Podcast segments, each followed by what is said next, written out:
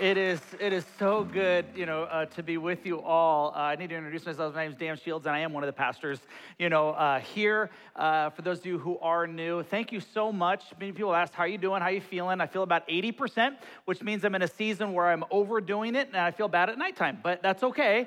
Way better. So just thank you for your prayers. I also want to tell you, it's just been so moving to me just to be here. I've been here behind the scenes. I've been attending services, at the 11 o'clock, meeting a lot of you guys at 9:30. And God is doing something, right now in our church. I could not go a day over the last month or so without hearing a story of life change, encouragement, transformation, these answered prayers. And it's just a reminder, which I so am grateful for, that this church doesn't need me in a good way. In other words, this church truly is based on Jesus Christ and based on his people. And when you go through seasons like this, to have that confirmation, to have that reminder is so encouraging. And so I just want to thank the staff. I want to thank the elders. I want to thank you volunteers. And I just want to thank you as a church, for just being the church. And it's just instilled in me my great passion and love for you guys and for what God is doing around here. Now, I also need to mention, because we are Valley Real Life, that I heard some whining, some complaining, not from you, from people who are on this stage who spoke the last 4 or 5 weeks. They complained about what a hard subject that they had to teach. Oh, poor me. I actually have to talk about what the Bible has to say. So let me just say this to Cal and to Matt and to Dr. Lawson. Suck it up, you big babies. You could have said no, but you chose to say yes. You knew what you were in for, and you said yes anyway. Now, seriously, I love these guys. These are mentors and friends, and been lifelong friends in ministry. And so can we just thank Kelly, Matt, Cal, and Dr. Lawson for speaking? That is such a great job these last 6 weeks. So like they said, today I get the easy job, of probably talking about the most famous chapter in the Bible. The one at least that's most familiar to most, whether you go to church or not, because it's called the love chapter. And it's the one that's always referenced in weddings. And so you've gone to weddings and you've heard this love is patient and love is kind and here's what love is and here's what love isn't. And yet it's interesting because in its context, that's not why Paul wrote it. If you remember, Kelly talked about last week, he talked about spiritual gifts and being the church, and, he walked through orderly worship, and what does that look like? And then he's crescendoing up to a point and saying, but let me remind you what's most important. In other words, he's talking to people who follow Christ, and they're not getting along with each other.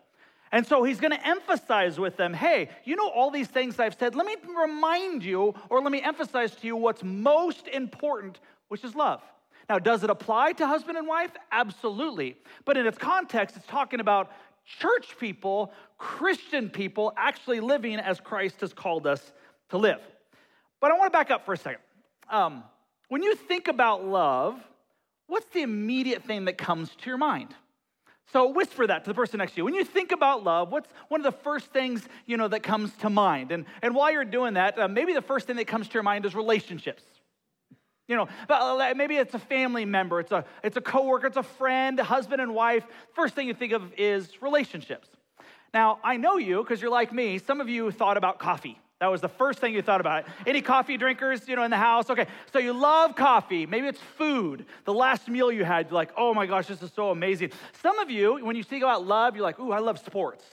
So you just think about the sports, that you watch or participate in. Some of you think about animals.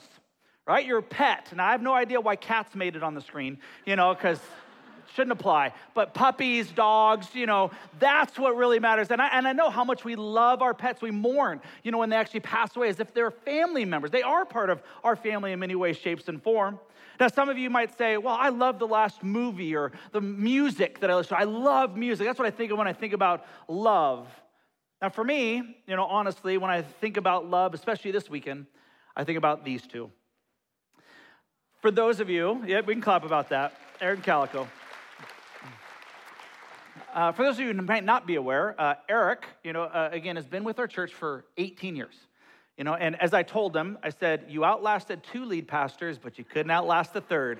I win competition, you know, but 18 years, he's been a part of what God's doing. 40 years, he's been in ministry, and him and Calico have made such an impact in our lives, and this is his time of retiring and taking a break for a while, and then we'll see what God has, you know, many months down the line for him, but we're going to honor him, you know, just a little bit later in our service, but I cannot tell you how much I love these two.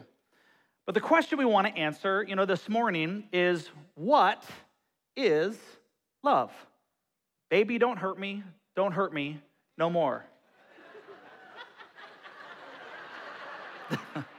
Those of you under 30 have no idea what's going on right now, which is amazing. You see, common love is to love someone or something that pleases us. That's common. You know, something that gives us joy. We love because that person also loves us. It's something that brings us happiness or joy. And in our culture, we only have one word for love, which if you've ever learned English from a different culture, it can be very confusing to only have one word when many other cultures have different ones. Now, the guy who wrote, you know, 1 Corinthians understood that the Greeks, they have four primary words for love. And some of you have heard this before. You know, but in our culture, we can say things like, I love my wife, and I love ice cream. You're like, what? Is that the same? Well, some days. But, you know, but in reality, you have to understand context, right? I love my child, but I also love lamp. Some of you guys, Anchorman, you'll understand that. But the Greeks, like I said, they had four words for love. And you know, the first one is storge. You know, storge is this familial love, family love. It's like a parent to a child. This deep blood bond, you know, that happens, you know, as soon as the child is born, hasn't done anything to deserve or earn love, and yet there's this bond that actually takes place upon the child's very existence. That would be storge love. Now, phileo love is a second type of love. It's a deep friendship. It's a brotherly kind of love. It's where we get the term Philadelphia, the city of brotherly love. The third is eros. It's a romantic love, you know, and then, you know, as you become married, it's a sexual expression of love. It's where we get the term erotic in our culture. But then there's one more word for love, but it wasn't a word that was used very often, very foreign even to those in that culture in that day, because it's the hardest and yet it's the most powerful, and it's called agape. Now, agape love is deep, unconditional, and that's the key word, for love for other people. It's also a love that we get from God. It is a love that loves without changing. It is a self-giving love that gives without demanding or expecting repayment. It is love so great that it can be given to someone who is unlovable or unappealing. It is a love that loves even when it's rejected. It is sacrificial, giving, absorbing kind of love. The word actually has very little to do with emotion. It has much more to do with commitment and self-denial for the sake of another. So I wonder if, as I've talked about this love, do you remember the last time that you received this kind of love from another? You know, where you received this unconditional love. In fact, in spite of you, in spite of me, you received it. In fact, in addition to my parents, you know, the person who has probably demonstrated this most consistently in my life is my wife, Carolina. You know, yes, we can clap for her. I like that. Carolina, you got a fan club. We've been married almost 26 years, and I cannot tell you how often she has loved me on the days that I didn't deserve it, and actually in spite of me. In fact, there were times that she has forgiven and loved me when she had every reason not to, and yet she still loved me this way anyway. And I wonder, as I describe that, do you remember the last time that you felt that? And it could have been from a spouse, a parent, a friend, someone who you may have even treated badly, but they still loved you anyway. In fact, I guess my hope is, if you've not received this on a consistent basis, my hope and prayer is that this church, this place, this group of people would actually be that in your life.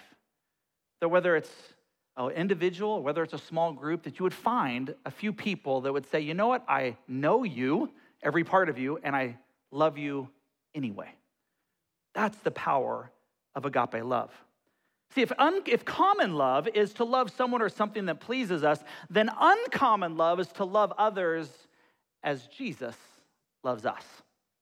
In fact, before Jesus was going to go to the cross, he gathered his disciples for one last meal. And as he's telling them some important things in life, he says this statement in John chapter 13. So now I'm giving you a new commandment.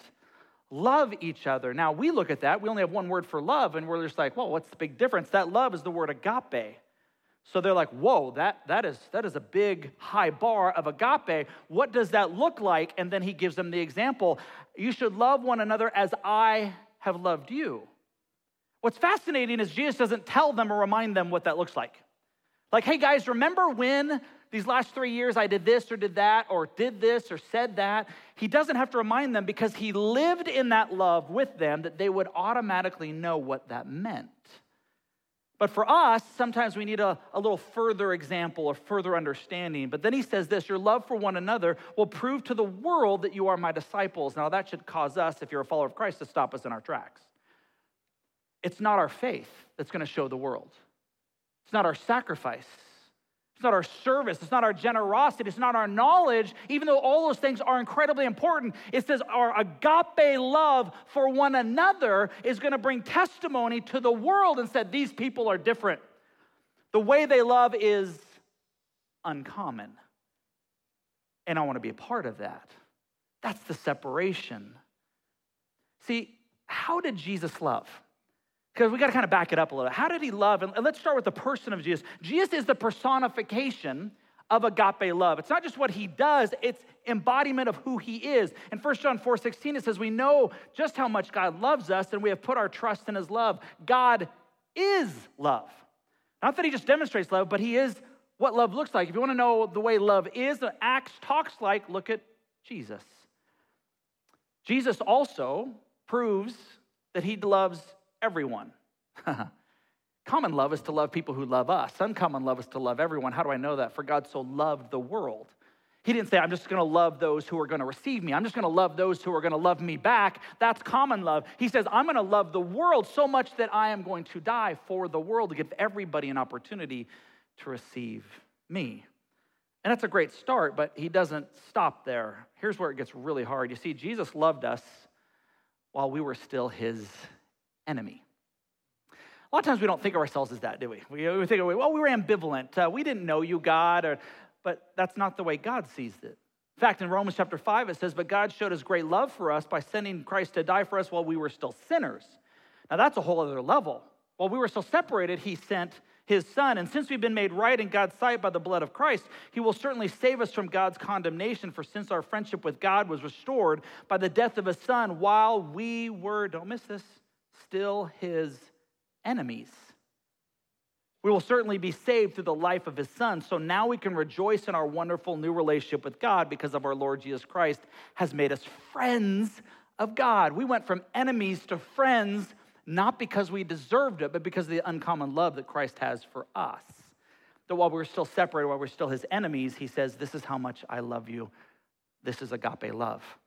In fact, to drive this point home, there's a guy that comes to Jesus, and he's a religious guy, and he asks a question that you and I have asked probably at some point in our lives, and he asks Jesus this question, teacher, what must I do to inherit eternal life? It's a great question. How do I get to heaven?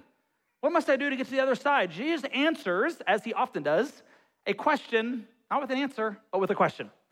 And he asks him this question, all right, what does the law of Moses say? How do you read? In other words, what is the specific first 5 books, a couple specific books in there? What does it say, about this answer to the question that you are asking? So the man answered, well, you must love the Lord your God with all of your heart, all of your soul, all of your strength, and all your mind, and love your neighbor as yourself. Jesus says, right.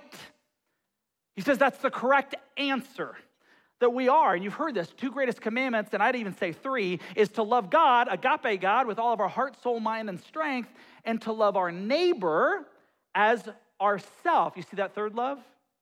We need to love ourselves as well. So we got to love God, love our neighbor, and love ourselves.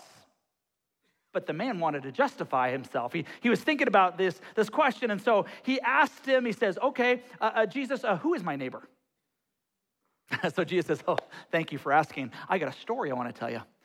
You see, there was a Jewish man that was coming from Jericho to Jerusalem. And on his way, he was attacked, he was beaten up, he was robbed, and he was left for dead. But lucky for him, a Jewish priest comes by and goes to the other side of the road and leaves him there. But then a Levite or a temple worker comes by and he sees him on the road, but he also just leaves him there and heads to the temple. But then a Samaritan. Now, if you were in Jesus' audience and you heard Jesus tell the story and say Samaritan, you would have heard, oh, not a Samaritan. Jews and Samaritans, they hated each other. Hated each other. Now, one of the reasons why is because Jews had gone through persecution as God's chosen people in the course of their history. And at some point in their history, God had told them to not intermarry and to stay true to serving God. Well, at some point in the history, there were certain Jews who gave in to the culture and married against what God's wishes were and intermarried, and so they had kids who were half Jewish and half Gentile, and they were named Samaritans. And so there began this animosity when the Jews came back to their homeland and they saw this intermarriage take place. Somewhere in their family line, they're like, you gave in, you gave up, you're not following the true God. And there began this animosity that grew and grew and grew and grew where they hated each other. And Jesus, of all people, to give the example, says, and a Samaritan comes by. And he sees this Jewish man, comes over, bandages him up, picks him up, takes him to an inn, financially gives money to the innkeeper and says, hey, take care of him, and if you need more resources when I come by, I'll actually provide as well. Jesus ends the story there and looks at the guy who asked him the question, now who is my neighbor? And he says, now which of the three would you say was the neighbor to the man who was attacked by bandits? To which the guy had to say, the one who showed him mercy. See, common love would have been the Jewish people helping Jewish people. Uncommon love is to see Samaritans helping Jews and Jews helping Samaritans. And so he looks at him and says, now go and do the same. So let's get more personal. Who is your enemy? Who comes to mind? Maybe another way to say it is, who do you just dislike? Who do you dislike? When you think of a group of people, when you think of an individual, who comes to mind? So let's start with an easy one, politics. Okay, let's just start real easy. Who is on the opposite side of the political spectrum of you? You know, those people, you know, that see the world and view the world and think this is the best way to go. And you're just like, those people are out of their freaking minds. And you just have this animosity when you hear them talk and hear them speak. And yet Jesus says, love those people. How about a bit deeper? What about those in the LGBTQ plus community? There seems to be a lot of animosity around that subject, and yet Jesus says, love. What about illegal immigrants, people of different religions, maybe those in the Islamic or Muslim faith? How did you feel after 9/11 towards those who are Muslim? Jesus says, love those people. What about people who don't like you personally? Right now, more than ever, everyone is making the point that you're supposed to hate the ones that you don't like. You're supposed to demean them. Don't believe me? Just watch politics over the next couple years and watch to see how those who claim to be Christians and how they demean and call each other names and say, yeah, that really demonstrates the love of Christ. I'll be honest with you. For me, hardest people to love, Christians, other pastors. And I think it's probably because I expect more. And then at the same time, I have to look in the mirror and be like, I've let people down. And I have hurt people who dislike me. And so what am I called to do? I'm called to love. And it's hard. It's hard when it's closer. It's hard when it's in your church, which is what Paul is addressing. The church people are not getting along. It's harder when it's in your household. It's harder when it's your neighbor. It's harder when it's a coworker or former friend. Maybe another way to say it is who is an EGR in your life? Somebody was like, what's an EGR? Glad you asked. It's extra grace required. When you think of this person, you just need some extra grace. Now, everyone has an EGR in their life. In fact, if you don't have anyone in your life that you can think of right now that's an EGR, that just means, you know what that means. I'll let you figure that one out. We're called by God to love the unlovable because that is who we were in the eyes of God. And it's hard. It's one I struggle with on a regular basis because I'm a fighter. And I know that God has called me to love. So who's been a good Samaritan in your life, or who could you be a good Samaritan in somebody else's life? And if you don't believe me by now, if I've not convinced you, then let's just take Dan out of the picture and let's hear it right from Jesus. Matthew chapter 5, you've heard the law says, love your neighbor and hate your enemy. But I say, love your enemies. Now it's uncommon. Pray for those who persecute you. That's not what I want to do. I want to blast people who persecute me. But he says, pray. In that way, you will be acting as true children of your Father in heaven. For he gives us sunlight to both the evil and the good and sends rain on the just and the unjust alike. If you love only those who love you, common love, what reward is there for that? Even tax collectors do that much. And he's saying, look, see those sinner people? They still love each other. What makes your love different?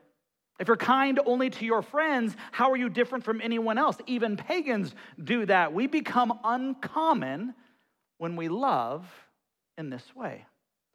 So let's go one step further so we can recognize this. What does uncommon love look like? And this is where we pick up in 1 Corinthians chapter 13. This is what Paul is writing about because it's based on who Jesus is. And he starts out in verse 1 where he says, if I could speak all the languages of the earth and of angels, but didn't love others, I would be only a noisy gong or clanging cymbal. Remember, in context, Kelly talked about this last week. He just talked about the importance of spiritual gifts. He just talked about having these gifts and having these talents and being a part of what God is doing. And obviously, some of the people in the church who are not getting along are thinking, my gift is better than yours. And I have been given so much more than you. And yet, he says, if you don't love others, you're a clanging cymbal. Some had been given the gift of speaking in tongues, and we could talk about that later. And they were saying, look at my gift. If I had the gift of prophecy, wow.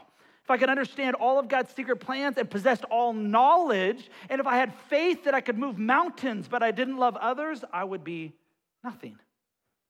Amazing. If you had faith that could move mountains, if you could gift of prophecy, and he says, but if you don't love others in the eyes of God, what does it mean?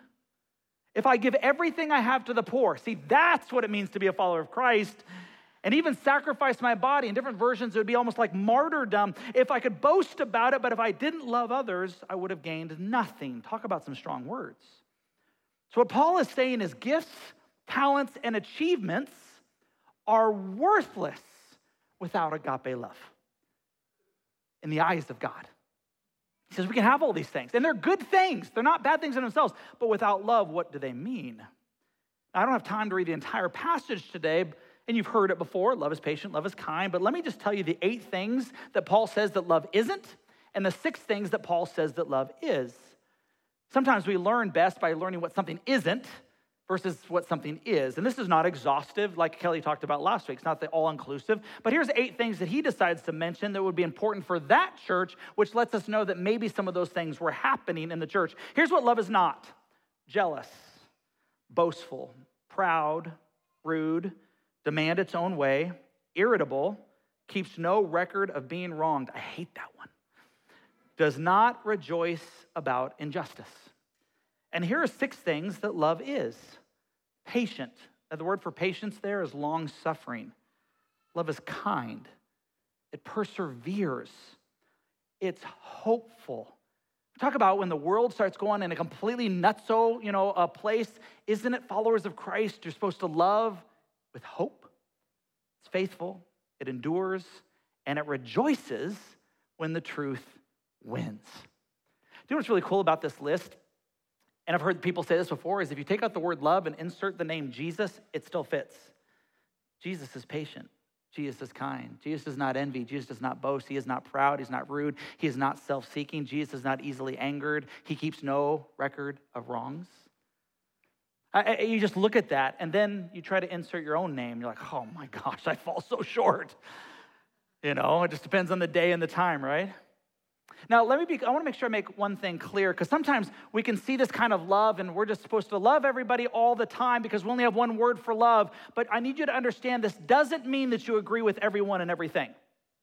And I know this is a foreign concept in our culture today, but I can love you fully and still not agree with you or go along with what you think, what you believe, or how you behave. Let me say that one more time. I can love you fully in what we've just described and still not agree with you, go along with you, and at times not go along with how you behave. In fact, true love, the way we've just described it, at times corrects, at times it rebukes, and yes, agape love even disciplines. It's all out of the motivation.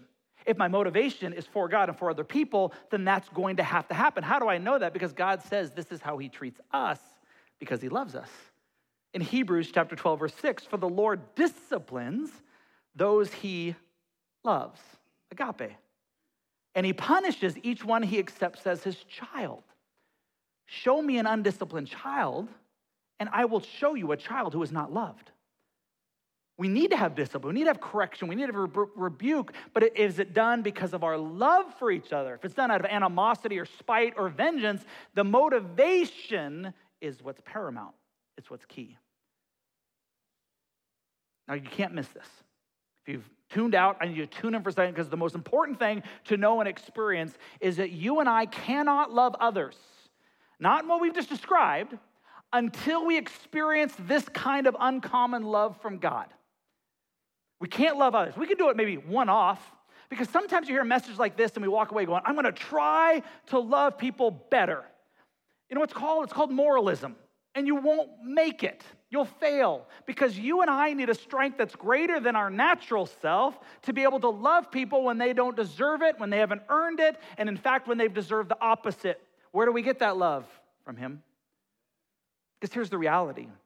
I know this in my life. When I'm connected to Jesus, that's weird.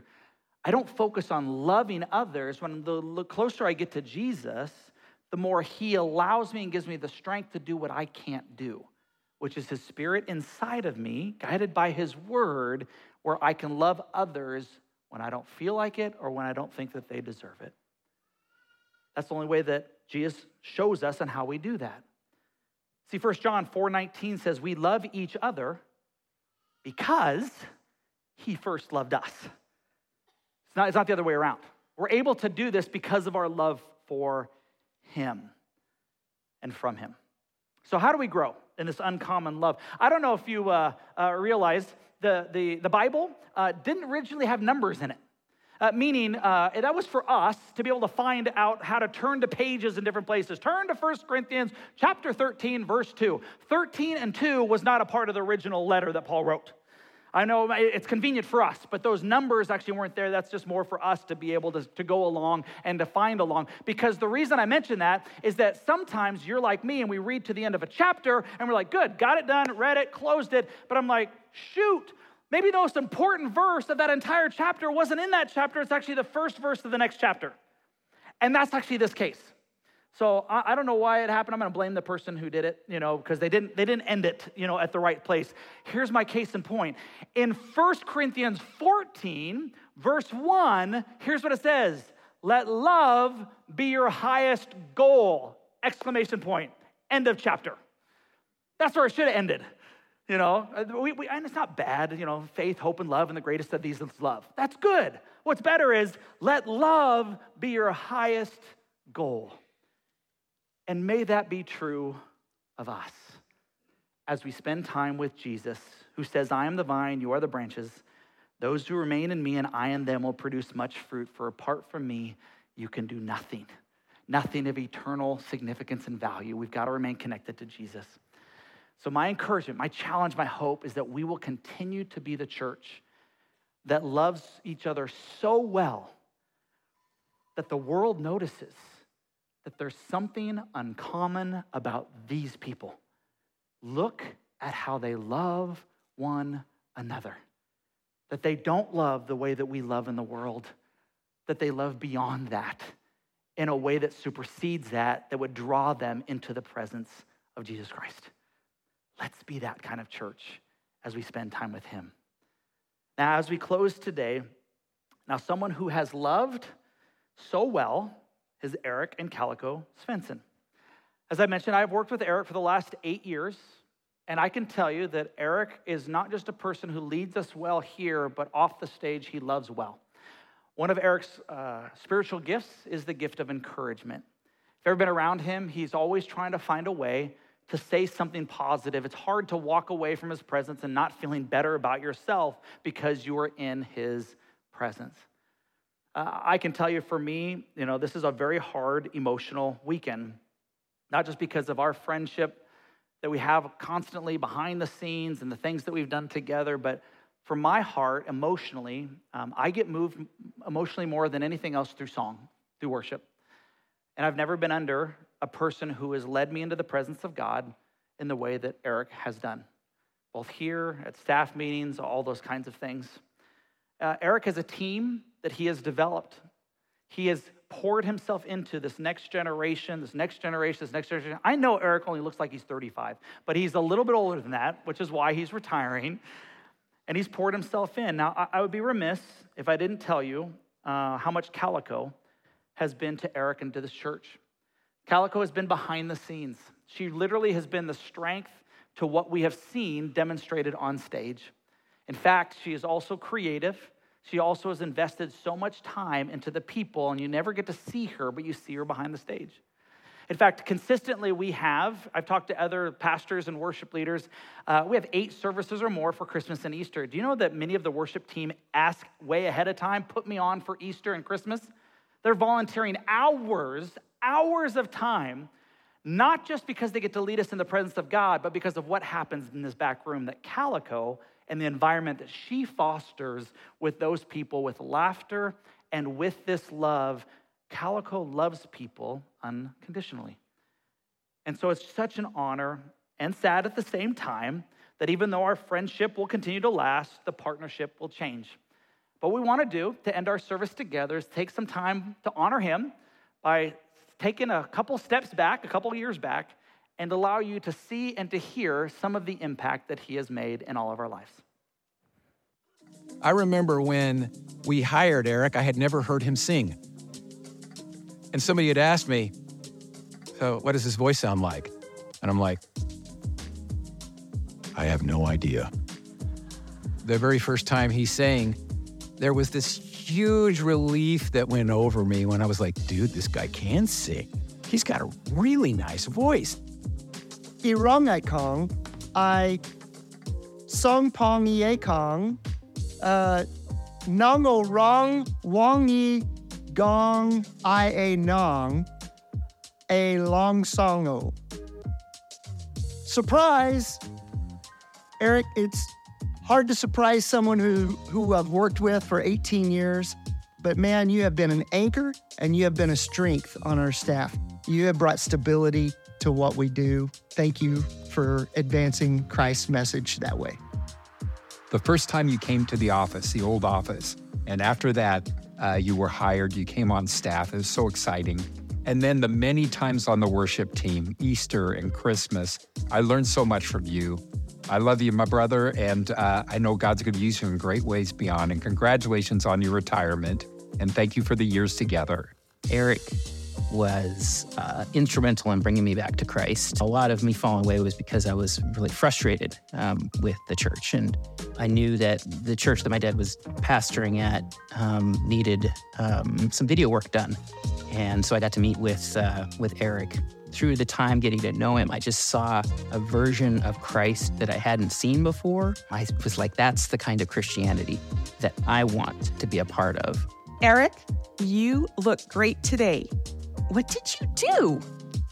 But in all seriousness, I just am so thankful for the times that you would lead me in worship without even knowing you were doing that. And that was because we shared next door offices together. And I always had the benefit of being led in worship by you then and corporately. And as you prayed for people and for me, I'm just so thankful for our friendship and want you to know that I love you, Svanny. When I think of you, I just think of a man that is so anointed with the Spirit and brings so much joy to every situation. A memory that comes to mind is when I throw a theme at you for a staff meeting and how you would just bring a devotion and music and your words that would just exude the leading of the Holy Spirit. Eric, I am so blessed to call you a friend and brother in Christ. Eric is as comfortable in a living room as he is out on a boat, as he is in a small auditorium or something extremely large. He'll lead any group of people to worship in moments. Just his ability to be able to sit down and touch a few keys and open his mouth and start singing just draws a room together like truly nobody else I know.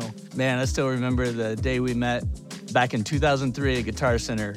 And since then, we've been jamming out to Buddy Rich and doing ministry together over the last 20 years. From Malibu Chapel to Valley Real Life as a portable church, moving into this building. It's just amazing to have you there by my side this whole time, continuing to point others to Christ. And I'm excited for your new chapter in life and just know that you will continue to point people to Jesus. Love you, man. My friend, retirement, it's amazing. There are so many memories, so many things that I could talk about, from 120 decibels flooding the auditorium during service of white noise to the giant flood across the church that we were all part of. But when I think of you and when I think of your legacy, I think of worship, and I think of everything you've poured into the worship team and the way we worship and how you've made it about Christ and not you and not any people. My friend, it amazes me. Congratulations. There's no one in ministry that has made more of an impact on me and made more of an impact on my family than Eric and Calico. They've always been that rock, and they've always been that friend, and they've always been the people that took that relationship and they poured that intentionality into it. And as a family, as a worship team, as an individual, so grateful for the friendship that we have with you guys. Completely changed our life forever, and we're gonna miss you. I remember the first time I was on the worship team, and I was so nervous. I was like tense. I was singing with my eyes shut during practice, and I just remember being so nervous. And I remember Eric came up to me, and he's just like, "Look, I know this is uncomfortable, but open your eyes, relax, fix your eyes on Jesus, and worship." And I'll always remember that. And in that moment, I just remembered, he said, it's an audience of one. And that stuck out to me. And I remember that all the time. Out of the 2+ decades of knowing you, I've had the privilege of calling you my pastor, my leader, my sounding board, my mentor, my fishing buddy, my triathlete training buddy, my skiing buddy. I've had the privilege of calling you someone who I look up to, who I love dearly, and who I respect. And I think the most important one is I get the privilege of calling you my friend. I love you, Dad. It's because of you that I suffered through these triathlete competitions. And so thank you. I'm not sure if I can thank you for that, but I do know that it really bonded us together. Those Fridays I will never forget as long as I live, the times that we got to swim together, to bike together, and then to have coffee together just to talk about each other's lives. There's been nobody that I can remember that has led a worship team better than you have when it comes to empowering other people in their gifts and in their talents, even if the spotlight became upon them and not on you, because of your love for Christ and for our church. I'm eternally grateful, my friend. How could you possibly sum up decades of a career serving the church? The countless number of hours practicing lead lines and key changes, the tens of thousands of worship services leading God's people to unite with one voice to bring praise and honor and glory to our God. The thousands of lives affected on and off the stage, not just Sunday, but every day, showing the love of Jesus to one person at a time. It's not a 9-to-5. It's a calling and it's a lifestyle. The hundreds of relationships built over decades with so many musicians and vocalists, all with one purpose, and that is to bring our God praise. Tens of thousands of hours in prayer and preparation and humility to plead with God to be used by him in any way he sees fit. See, it's simple. It can be summed up by a few simple words. Well done. Well done, good and faithful servant. Well done.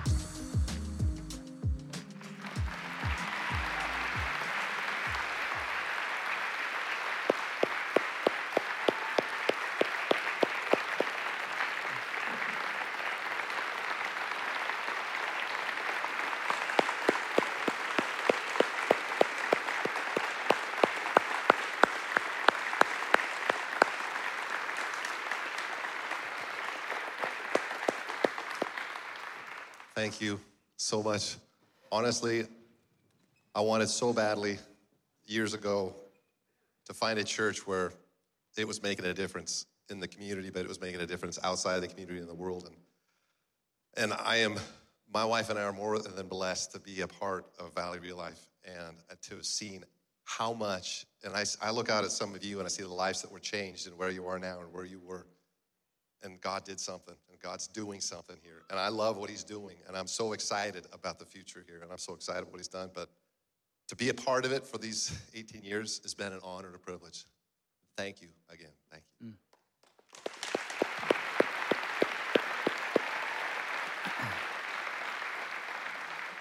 I've had a lot of opportunity to love on Eric, but I know that the worship team and the tech team, they want to do something above and beyond, for you guys. As we know, you're going to be traveling and doing a lot of different things. So they got you some of the few of your favorite things, as well as some extra gift cards and some different things as well. So we're excited for you guys. Why don't we take some time and pray for them? If you just join me in prayer, as we do this. Father, I just thank you so much, for my friend Eric. And the partner that he has been, and Lord, just what an amazing couple that you have brought together. Father, I just pray now for this next step in the journey that they have with you and with others. Father, I just pray that you just bless, that you would direct their steps, that they would just continue to find ways just to shine your light in the opportunities that you're going to provide. Father, thank you. Thank you for these years. Thank you for the blessings that we've all received and the help that we've come to know because of their connection with you and helped us in the same. So, Father, lead them, guide them, and direct them, and we just give them over to you. It's in Jesus' name that we all pray. Amen.